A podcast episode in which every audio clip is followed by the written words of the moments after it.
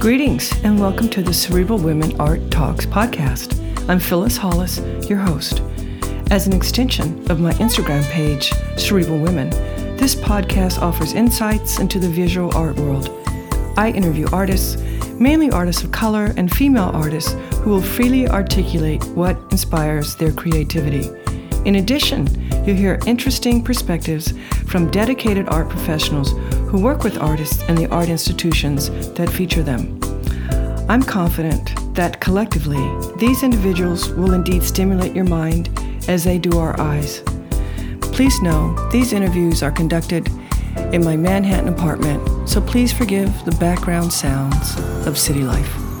Welcome to the Cerebral Women Art Talks podcast. In this episode, I feature Sadaf Padder, a Brooklyn based independent curator and creative coach. After eight years in the public school system as a teacher and administrator, she left her job and established Alpha Arts Alliance, a hyper local arts collective. Sadaf has created exhibitions across the country, including New York City, Los Angeles, San Francisco, Martha's Vineyard, and Philadelphia.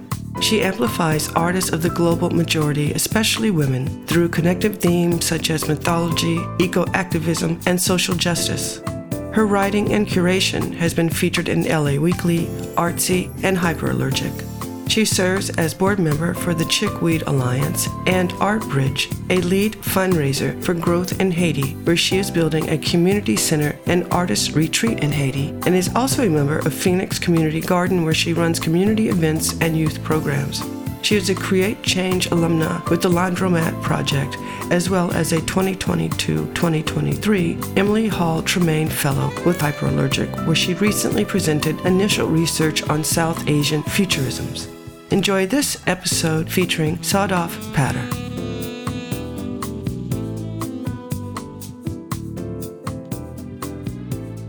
Sadaf, welcome to my podcast. I'm delighted to feature you. Thank you for having me, Phyllis. I'm excited to be here. Yeah, you've got a lot going on. Um, when in your life did you recognize your interest in visual arts? You know, looking back, I have always been interested. And I remember very early on in middle school watching peers who had artistic ability and just believing that it was something they were born with. I always loved making things with my hands, and particularly in my religious community, our henna nights were some of my favorite events. In high school, I grew up right outside of Philadelphia, New Jersey. I started going to theater productions and exhibitions and talks. And that's really when my role as an art lover began to grow. What inspired you to study art? So I am a self-taught curator. I didn't get to study. I took art history when I was in high school, um, but when I was in college, uh, and then when I graduated and started teaching, I found that art spaces were kind of where I could find a sense of belonging, especially when I was around so few people that looked like me. So I found myself gravitating towards events that were promoting South Asian and trans diasporic culture. You know, when I started teaching in Baltimore City is also when I started to practice art art myself. I started to do henna tattooing and make jewelry. And that was really a way I was able to bond with my students. And that interest grew and allowed me to start to meet other artists organically. And when, when did you uh, enter the curatorial field?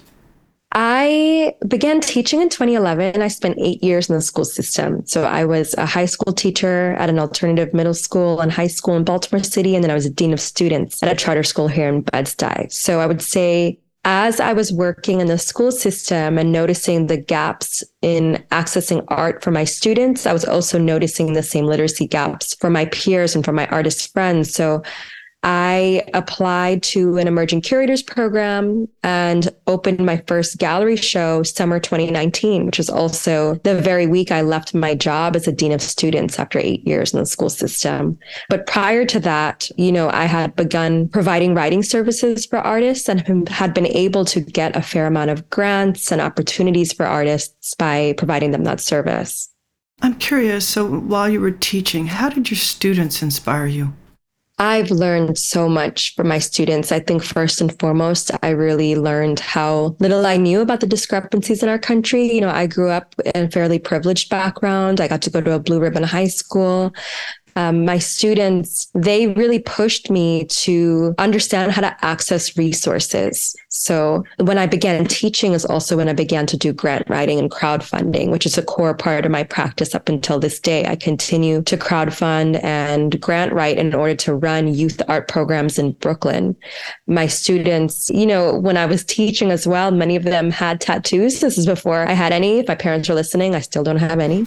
Um, henna tattooing really allowed me to bond with them. It gave me a way to introduce my culture and who I was because for many of them, I was the first brown person they really were spending one on one time with. I wasn't white and I wasn't black.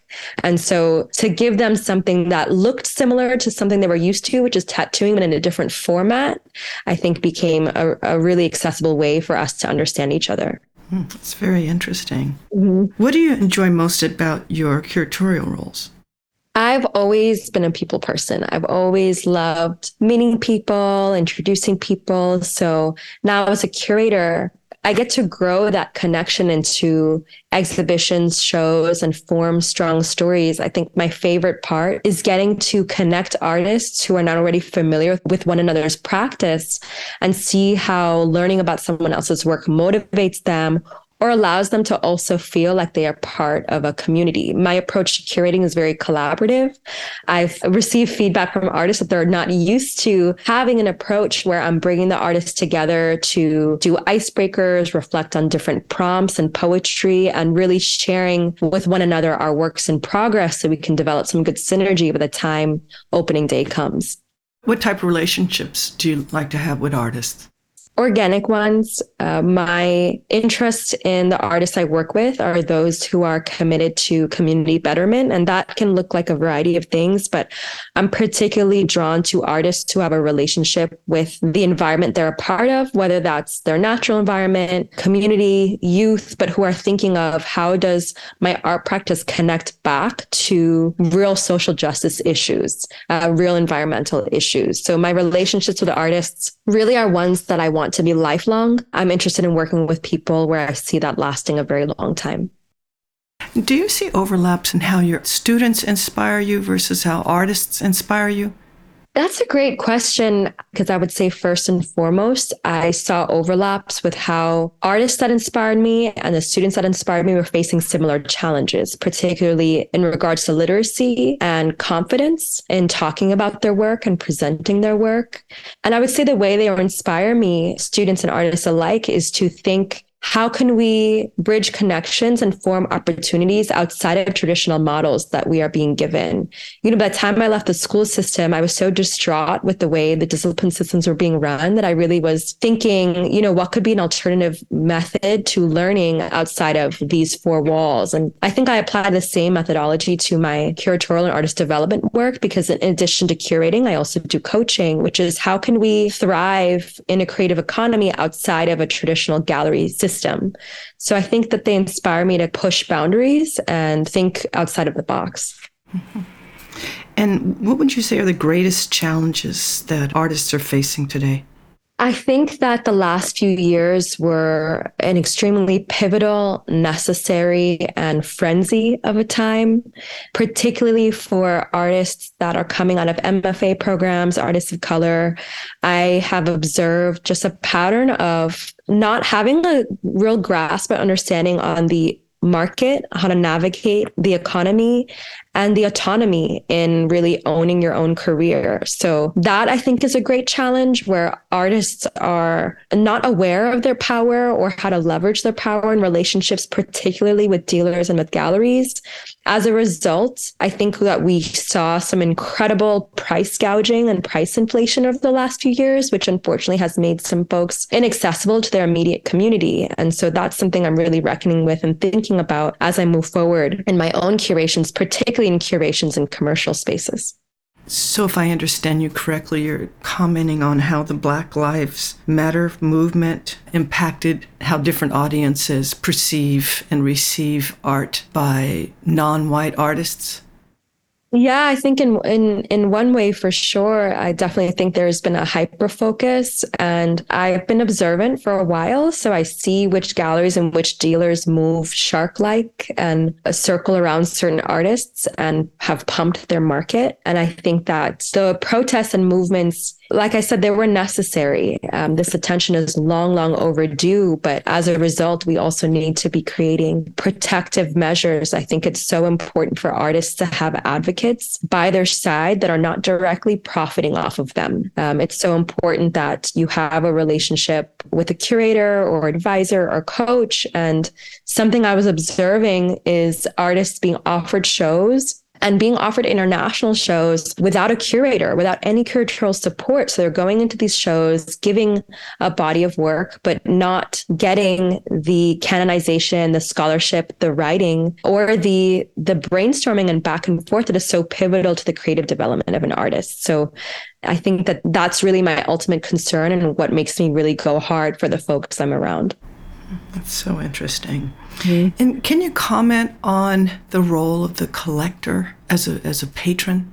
Yeah, it is also something I think about a lot, and that I've had conversations with collectors in my network is what distinguishes a collector from a patron. You know, supporting an artist at a pivotal point in their career, particularly when they are emerging, and even that language is is shifting for me, if emerging is the right terminology, but what are the other ways that folks can step in to make sure that an artist's career has longevity? Does it look like providing them access to resources? Does it look like giving them support so they can get their dream studio? Making introductions to different institutions or galleries that align with that artist's mission and intention? So I think this role of patron is something that I've been very inspired to see with some individuals in our mutual network. And then I also look forward to seeing more of as it relates to the South Asian community, and the South Asian diaspora.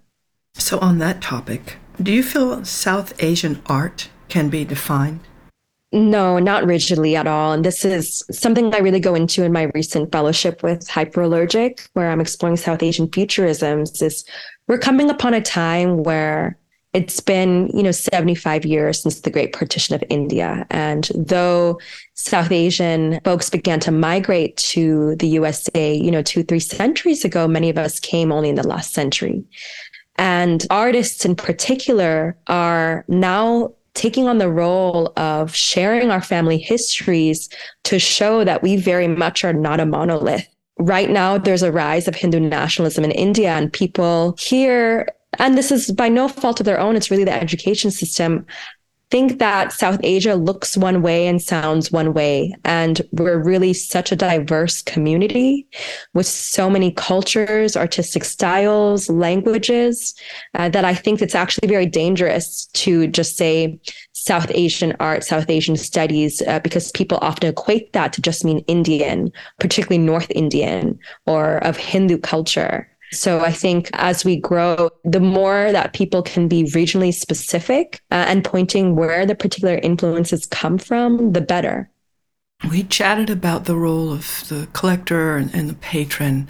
How do you feel trustees at art institutions, what their role should be, and what type of work should they focus on? You know, this is something I'm learning more about, but I've been a little disturbed lately to kind of observe a trend of what I feel is nepotism, where there seems to be just a core group of artists, curators, collectors, and trustees sometimes that are circling around the same artwork. And I would love to see these processes become more transparent. And I think that that's part of the role of the trustee as well as how are they learning of these artists? Who are the artists they're adding into the collection? And how does that then feed into to the artists that are being introduced to the permanent collections of these institutions.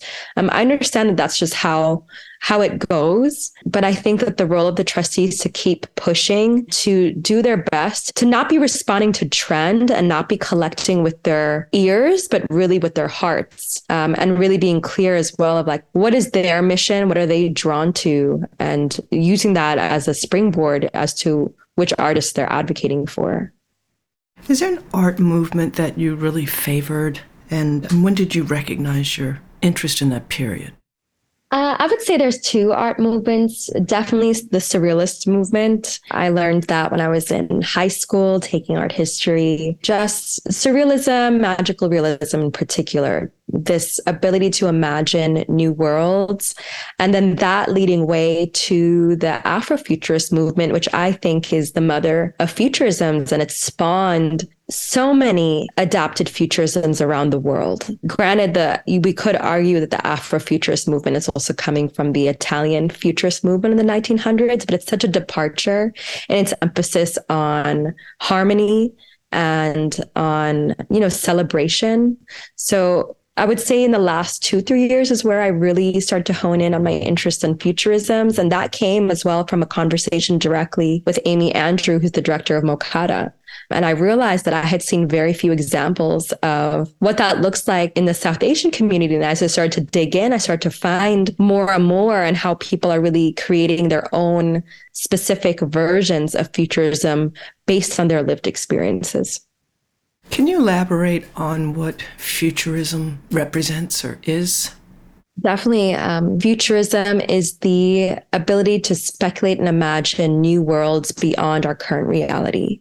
And this can be speculative, meaning that it's, you know, it's within the confines of what can actually happen given our current technology, or it can be beyond that, or where artists are projecting, you know, hypotheses into the future of, you know, what happens if our continental plates drift back together? What happens in a post-humanist world where uh, humans are hybridizing with technology or with other animals or mutating in a post-apocalyptic world? I think particularly in my version of futurism and what I'm interested in is how do we disrupt this idea of utopia versus dystopia and actually explore the spectrum and that middle ground of, you know, protopia. What does it look like to inspire through futuristic art movements, but also ground ourselves in what's possible, you know, progress over time. Very interesting. So how do you keep learning? Oh man, I glean everywhere I can. I'm an internet kid and a researcher from a very young age. I would say, you know, I've been typing 120 words per minute since I was 10 years old. So I I can move very fast through a lot of information. And what I'm working on is allowing that knowledge to digest and allowing my ideas to breathe. Um, and giving them time to move towards conceptualization. So the way I learn is really through my peers. When I started to move into the art space, I started keeping a word bank. As I would go to exhibitions and museums, I would write down words I would come across in texts and study them. So I have a word bank that's hundreds of words long and it came in really handy when it's time for me to start writing myself. I also regularly am browsing different uh, journals. Luckily, I have a sister who's in university, so she can download articles from me off JSTOR. Um, and I'm I'm really thankful in that there's peers in my network that are doing some great academic work, and that's really the point I'm at as a self-taught curator is establishing myself through research and scholarship. I'm focusing on my arts writing this year. That's great. And what are you excited about right now? I am excited for spring and for my mm-hmm. garden. I'm excited to have my first show in Brooklyn, which will open May 13th at Swivel Gallery called Memory Garden, featuring Madge and Isaac, Lujan Perez, and Ariana Manai.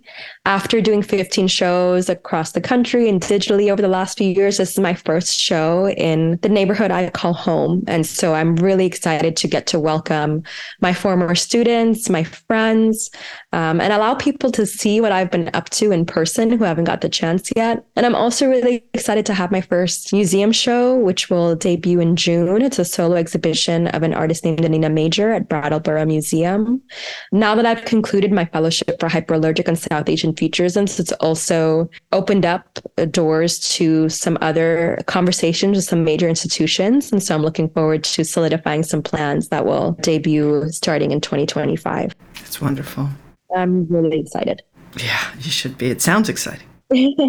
very hard to get here. well, it's interesting research and it's interesting focus. And it's necessary right now, given just the state of nationalism. And, you know, the amount of South Asian folks that are in the USA were 5.4 million, you know, but I have yet to meet another South Asian woman in New York specifically who's art dealing. You know, that's, that's something I also do. There's curators, there's artists, there's historians, there's writers. But in terms of a dealer, uh, I'm really looking forward to see who's who's going to come up and kind of own that space.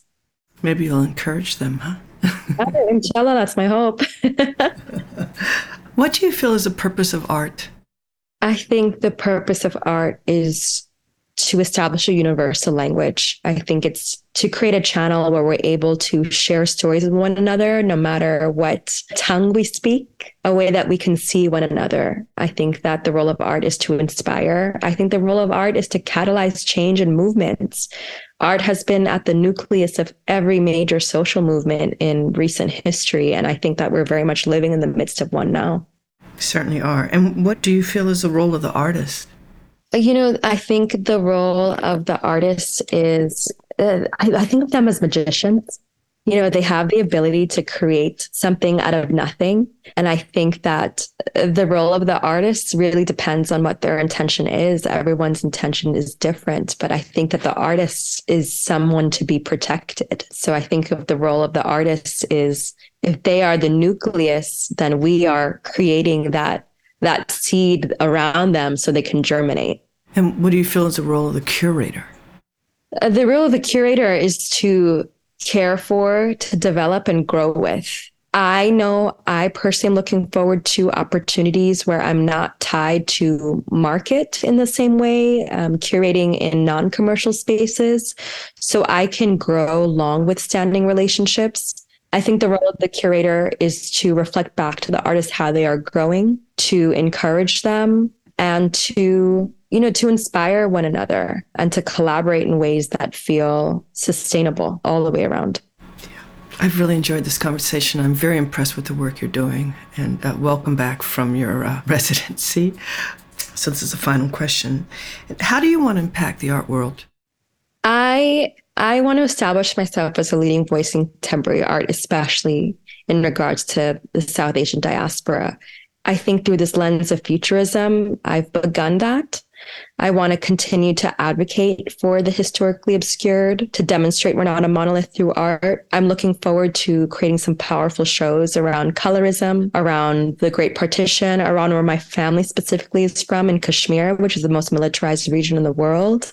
I am looking forward to also growing as a curator and reckoning with what does it look like to address caste supremacy in the art world. That is right now my my greatest challenge and my greatest growth area area.